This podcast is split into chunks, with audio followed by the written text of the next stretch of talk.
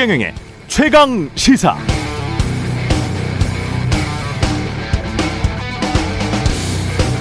네, 국민의힘 대선 예비 경선 1차 컷오프 결과가 오늘 공개됩니다. 1차 컷오프 투표에는 당원 20%, 일반 시민 80%가 반영됩니다. 이 비율 주목해 보실 필요가 있습니다. 결국 누가 되든 국민의힘 후보는 한 사람.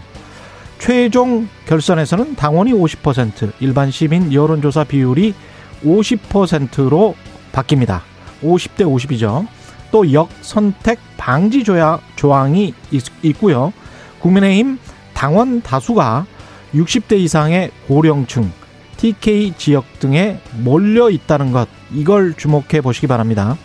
최근 여론조사를 보면 홍준표 후보는 2030, 윤석열 후보는 60세 이상 TK 지역에서 강세를 보이고 있습니다.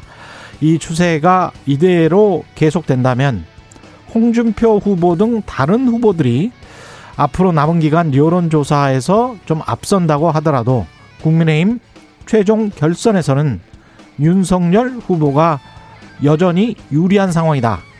이렇게 분석할 수 있겠습니다.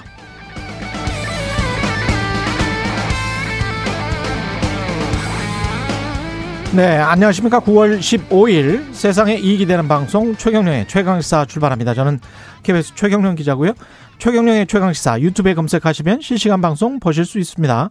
문자 참여는 짧은 문자 50원, 기본차 100원이 드는 샵 9730 무료인 콩 어플 또는 유튜브에 의견 보내주시기 바라고요. 오늘 1부에서는 윤석열 후보의 부인 김건희 씨의 박사학위 논문 부정 의혹에 대해서 오마이뉴스 윤군혁 교육 전문 기자와 짚어보고요. 2부에서는 더불어민주당 박완주 정책위 의장, 박관천 전 청와대 행정관 만납니다.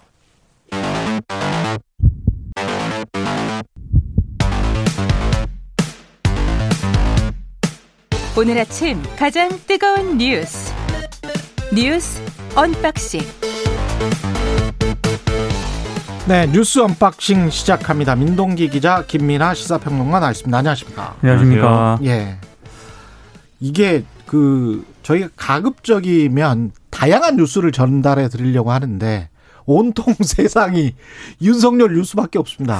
저도 예. 사실 오늘 원고 정리하기 전에요. 예. 뭐 구글이라든가 예. 카카오라든가 요런 걸 한번 정리를 해보려고 그랬거든요. 네, 다양하고 의미 있는 뉴스를 전달해 드리려고 하는데 한동안은 지금 이 모든 정치권 이 뉴스에 집중을 하고 있기 때문에 제가 개인적으로 힘드네요. 가장 주목한 뉴스는 애플이 신제품을 발표했다는 뉴스였습니다. 그렇습니다. 애플이 네. 신제품을 발표했습니까? 네, 그렇습니다. 네. 네. 역시 검사들은 아이폰을 쓰더라고요. 이번에 알게 됐습니다.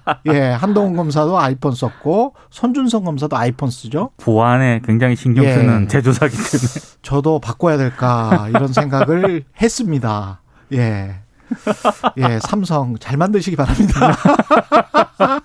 보안에 좀 신경을 써주시고. 그래서 안드로이드 OS에 네. 대해서 철퇴를 가한 것에 대해서 주목을 예. 해봐야 됩니다. 그렇습니다. 예. 안드로이드 예. OS를 개조할 수 있도록 해줘, 해준다면 예. 보안성을 좀 더 높일 수 있을까요, 삼성이? 그거 한번 예. 지켜봐야 되겠네요. 예.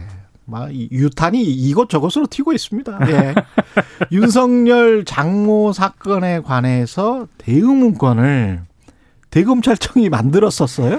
그러니까 어제 세계일보가 보도를 한 겁니다. 예. 윤전 총장 재직 시절인 지난해 3월 대검이 장모 최 씨가 연루된 각종 사건들에 대응하기 위해서 내부 문건을 만든 사실이 드러났다. 이게 세계, 일보 보도 내용이고요. 음. 이 문제는 여러 가지 사건들이 있잖아요. 그 사건들이 있는데 이 장모 최 씨의 법적 지위라든가 사건 요지, 진행 경과, 사건 번호 이런 게 구체적으로 적시가 돼 있다라는 거거든요.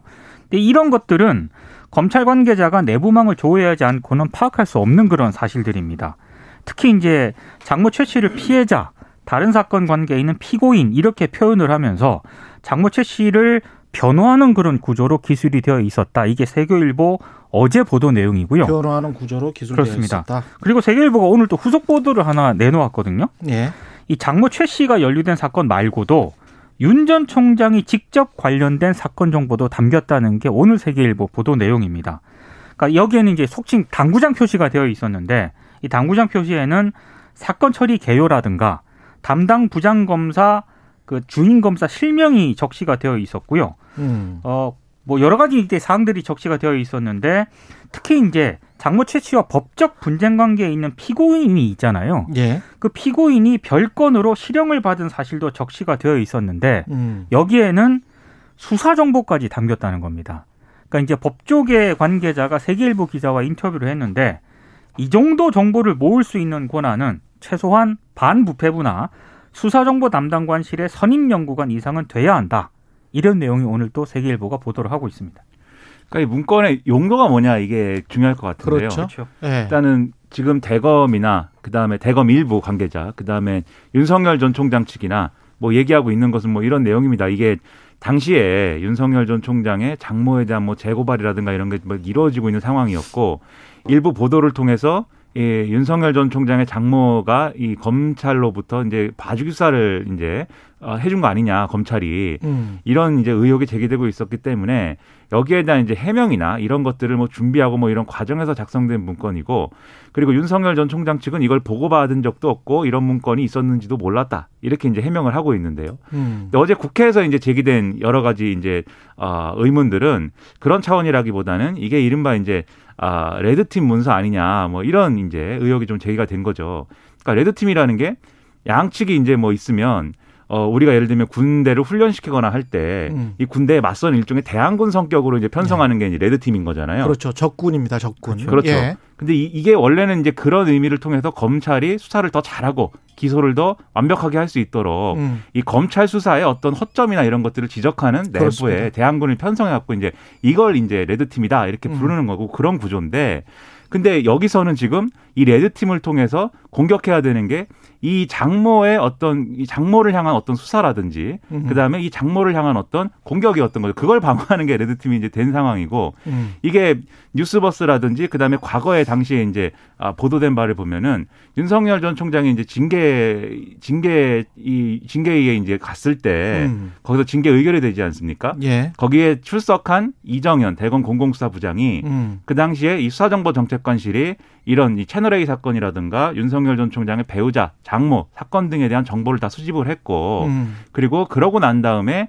아, 이, 이 그러고 난 다음에 이제 그 채널 A 사건에서 한동훈 검사에 대한 어떤 이 검찰의 수사 검찰의 수사 등등에 대해서 한동훈 검사는 무혐의다라는 보고서도 나온 바가 있기 때문에 예. 같은 선상에서 이 레드 팀 보고서를 작성한 게 아니냐 이런 의혹이 제기가 됐고 음. 여기에서 박범계 장관은 뭐 아직은 좀 더 봐야 되겠다 이렇게 음. 답변을 한 상황이라는 거죠. 저는 본질적으로 이렇게 그 생각하시면 될 것 같아요. 일반 기업 그 사유화된 일반 기업에서도 주식회사라면 만약에 어떤 그 사주 회장이 어떤 또는 회장의 친척이 이런 뭐 장모가 또는 배우자가 어떤 문제를 당했어요. 그러면 그 회장은 따로 변호사를 자신이 고용을 해서 그래서 어떤 법률적인 대응을 해 가겠죠. 그렇죠. 만약에 사내 변호사를 고용해서 사내 변호사가 자신의 직무도 아닌데 회장의 사적인 일을 봐줬다면 그것은 배임이 될 수가 있습니다. 음. 그래서 일반 주주들에게 이거는 어 당신이 왜 우리 일을 해줘야지 왜 다른 일을 해줘 이거는 회장 개인 일이잖아 이렇게 되는 거거든요. 본질적으로 봤을 때는 공무원이 대검에 있는 공무원이 공무 공무와 관련된 일을 해야 되는데 검찰총장의 개인적인 일을 봐준 게 아니냐. 만약에 이게 대검의 이야기대로 어떤 국회에서 계속 질문이 들어오고 그래서 어떤 대응 차원에서 우리가 어쩔 수 없이 이건 공무 차원에서 했다라고 하면 저는 이해할 수 있어요. 그건 이해할 수 있는데 그게 아니고 검찰총장의 심경보 또는 변론의 용의 개인적으로 그러면 그건 사유화가 됩니다. 그거는 민간 기업도 그럴진데 공공조직에서 특히 검찰 같은 조직에서 이런 식으로 하면 절대 안 돼요. 그러니까 그 그렇죠. 그 경계선은 분명히 있어야 된다. 그런 측면에서 이 이슈는 봐야 될 것 같아요. 네. 네. 문서가 예를 들면 검찰 수사에 대한 언론 보도를 바로잡기 위한 목적이면 사실 음. 검찰 수사가 어떻게 이루어졌는지를 중심으로 사실은 써 있어야 맞는 거죠. 그리고 그 자료를 바탕으로 예. 언론 보도에 대해서 실제 수사는 이렇게 이루어졌기 때문에 이 보도는 틀렸다. 뭐 이렇게 대응하는 게 맞는 거고 나머지 뭐 재판이 어떻게 진행됐고 거기에 대해서 뭐 어떤 전략을 세웠고 이런 거는 윤석열 전 총장의 장모가 해야 될 일인 거죠, 그냥. 그거 그렇죠. 이제 그런 차원인 거고. 예. 그 다음에 또 이제 어 만약에 이제 그런 용도가 아니라 검찰 내에 일부 이제 레드 팀이다라고 해가지고 당시에 이제 어 장모 관련 수사라든가 채널 A 관련 수사라든가 이런 것들에 대해서 이제 이 수사에 반대 논리를 작성한 것이다. 아 그거는 진짜 큰 문제 됩니다. 그렇죠. 그렇게 하면 안 돼요. 라고 한다면 예. 이 팀의 어떤 성격이나 이런 것들을 사실 일정 일정 정도 남용하거나 유용했다고 이제 볼 수 있는 부분이고 예. 이게 만약에 그렇다고 한다면 그 그것조차도 사실은 이 검찰 수사에 그러면 허점이 뭐였는지를 짚어야지 음. 오히려 결론을 지금 이제 제시한 거잖아요. 무혐의다라든지 뭐 이런 부분에 있어서 예. 어, 과잉사가 아니었다든지 뭐 이런 것들, 음. 과주기사가 아니었다든지 이런 것들. 그래서 이 문건의 어떤 이 실체가 뭐고 의도가 뭐였는지를 확실하게 밝히는 게 필요할 것 같습니다. 예, 고발 사주 의혹과 관련해서는 홍준표 의원, 홍준표 후보와 박지원 국정원장까지 참전을 했습니다. 네, 참전을 했는데 예. 어, 일단 그 윤석열 후보하고요. 홍준표 의원 같은 경우에는 왜 전쟁 상황이냐면 음. 윤전 총장 쪽에서 이른바 그 제보자로 알려진 조성은 전 부위원장하고 박지원 원장을 고발을 했거든요. 예. 고발을 하면서 고발장에 이런 부분이 좀 적혀 있다고 합니다. 특정 선거 캠프 소속의 동석자가 있었다는 다수의 의혹 제기 내용이 있었다. 그러니까 고발을 음. 할때 네. 이름을 밝히지 않은 동석자 한 명도 함께 고발을 했는데 이 한 명이 특정 캠프에 소속돼 있었다. 이제 이렇게 이제 고발장에 적혀 있다는 거예요. 예. 근데 이, 이 캠프가 어떤 캠프냐?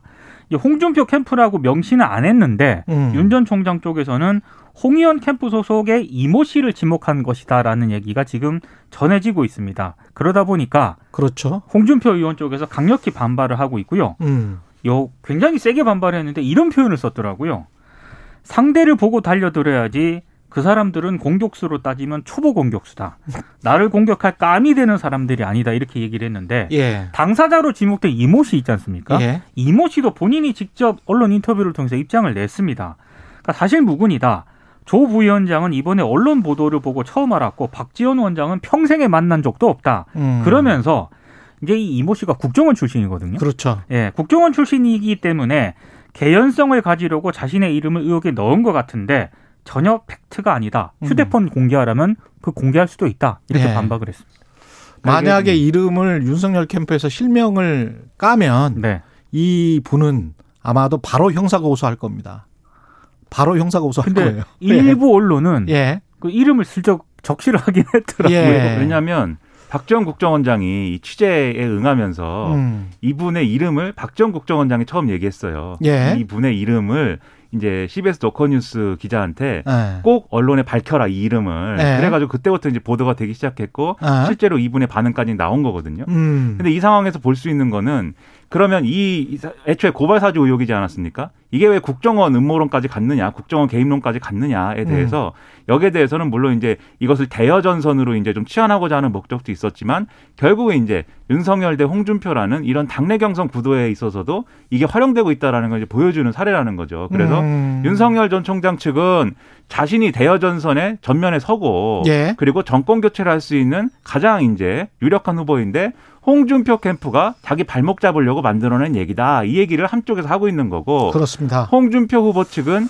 그게 아니고 윤석열 전, 전 총장 개인 문제 때문에 음. 당이 다 여기에 휩쓸려 가가지고 당이 엮이면 안 된다. 네, 못할 수 있다. 이 얘기를 하고 있는 거여서 이 대립인데 중요한 건 오늘 1차 컷오프 그 결과가 나오지 않습니까? 음. 이게 순위는 공개가 안 될 건데 그렇죠. 언론에 나올 겁니다. 얘기가 아마 만약에 포인트. 그렇죠. 예. 만약에 이런 엎치락 뒤치락을 통해서 혹시라도 홍준표 1위 뭐 이런 얘기가 나오면 음. 그 다음부터 윤석열 전 총장은 어떻게 되는 거냐 예. 이것도 지켜볼 만한 포인트죠. 여기 어떤 영향을 미치냐 이 논란이 그렇죠. 네, 중요한 포인트입니다. 어제 민주당 TV 토론했는데 그 TV 토론의 핵심도 손준성이었습니다. 그러니까 네. 어제는 좀 토론회가요 후보들 간의 일대일 토론 방식이 좀 진행이 됐거든요. 예. 거기서 이제 이낙연 전 대표랑 추미애 전 장관이 일대일 토론에서 이낙연 전 대표가 이를 추미애 후보에게 그 손중성 검사가 문제 있는 사람이라는 걸 만약에 발견을 했다면 당시 장관이 추미애 장관이었는데 법무부 장관이 바로 인사 조치를 했어야 하는 것 아니냐. 누구 로비였는지 모르겠지만 혹시 윤 전 총장의 로비였냐. 장관이 그분이 자, 그 자리를 지키도록 했나? 그러면 안 된다 이렇게 얘기를 했습니다. 음. 그러니까 여기에 대해서 이제 추미애 후보가 윤 전 총장 측의 로비도 있었고 당시 민주당에서도 손준성 검사를 엄호한 사람이 있었다. 청와대 안에도 있었다라는 다소 폭탄 선언을 좀 했고요. 그러면서 이제 그러면 안 된다는 것을 자, 그 추미애 전 장관이 얘기를 하는 것이다. 이낙연 후보가 당대표 시절 그런 분위기를 만들었지 않았냐 이렇게 공세를 했을 때 또 이낙연 대표가 그 얘기를 듣자마자 허허 뭐 이렇게 얘기를 하기도 했습니다. 두 사람 간의 신경전이 굉장히 치열했습니다. 이게 누구한테 더 유리한 겁니까 이 논란이? 네, 모르겠습니다. 이것은 이제 이낙연과 추미애 사이에서는 야당과 그다음에 박정 예. 국정원장과 뭐 이렇게 해가지고 입씨름을 하고 뭐 이런 문제였는데 갑자기 또 이것을 여당 경선으로 이제 끌고 들어와서 마치 예. 이제 섣을 지고 불에 뛰어드는 것 같은 모양새가 됐는데 예. 이낙연 이게 추미애 전 장관이 처음 한 얘기가 아니어서 사실 손준성 검사의 유임 음. 요구나 음. 이런 것들에 그렇죠. 대해서 청와대 일각에서 이것을 받아줬다라는 취지의 어떤 주장 그런 음. 것들이 이전에도 했는데 최강 시사 인터뷰에서도 했어요. 그렇습니다. 예. 그렇습니다. 이낙연 전 대표는 다시 이것을 꺼냄으로써 추미애 전 장관과 지금의 음. 어떤 정권 청와대와의 음. 어떤 간격을 좀 벌리고자 하는 시도를 한 것 같아요. 제가 해석하기로는 아. 그 얘기가 다시 나올 걸로 봐서. 그래요. 근데 추미애 전 어. 장관은 이제 거기 그, 그 자기네 자기의 주장을 접을 수는 또 없는 일이지만 음. 이것을 확전시키고 싶지는 않다는 의사도 또 어제 분명히 얘기를 했거든요. 이슈가 청와대 인사 얘기나 뭐 이런 쪽으로 가기 때문에 그럼 고발 사주 의혹에 집중할 수가 없게 된다. 그게 그렇습니다. 이제 추미애 후보의 입장이죠. 그렇습니다. 네. 그 얘기를 하면서 음. 오히려 그 당시에 손준성 검사 포함 음. 소위 말하는 검사들의 이제 여러 가지 문제를 자기가 바로 잡으려고 그렇게 무리수를 많이 뒀던 건데 음. 그거 못하게 한 게 이낙연 전 대표 아니냐 이렇게 역공을 취한 것이기 때문에 예. 그러니까 사실은 이게 검찰 개혁이라든가 이런 거에 민감한 지금 지지자들의 어떤 표를 어떻게 가져갈 거냐의 이, 이, 이 3위 간의 지금 싸움을 음. 하는 그런 이제 요소로 지금 활용되고 있는 거죠. 파문이 좀 이어질 것 같아요. 어제 토론 끝나고요. 그렇죠. 추미애 전 장관이 이낙연 전 대표를 향해서 이거 지금 고발 사주 의혹을 추미애 책임론으로 몰고 가고 있는데 음. 이거는 좀 아닌 것 같다라고 해서 지금 사과를 요구를 했거든요. 아. 그래서 지금 추석 연휴 끼어 있고 그 끝나고 이제 호남 경선이 예정돼 있지 않습니까? 그렇습니다. 이낙연 전 대표가 어제 토론에서 했던 이런 태도들이 음. 어떤 영향을 미칠지도 한번 봐야 될 것 같습니다. 그 민주당원들 민주당 당원들 입장에서는 이걸 어떻게 볼지 모르겠습니다. 그러니까 민주당 예. 당원의 입장에서 보면 음. 이 사안은 분명히 일종의 이제 어, 검찰과 이 과거 검찰과 야당을 음. 겨냥한 어떤 공격적 소재였는데 예. 당내 경선의 소재가 된 거에 대해서는 굉장히 이제 좀 의문을 갖겠죠 아마. 오히려 뒤집어 버렸던 거죠. 그렇습니다. 예. 그래서 아마 이낙연 전 대표가 이 논쟁을 통해서 얻을 실익이 뭐가 있느냐 이건 저도 좀 의문입니다. 뉴스 unboxing 민동기 기자 김민하 평론가였습니다. 고맙습니다. 고맙습니다. KBS 일라디오 최경영의 최강 시사 듣고 계신 지금 시각은 7시 38분입니다.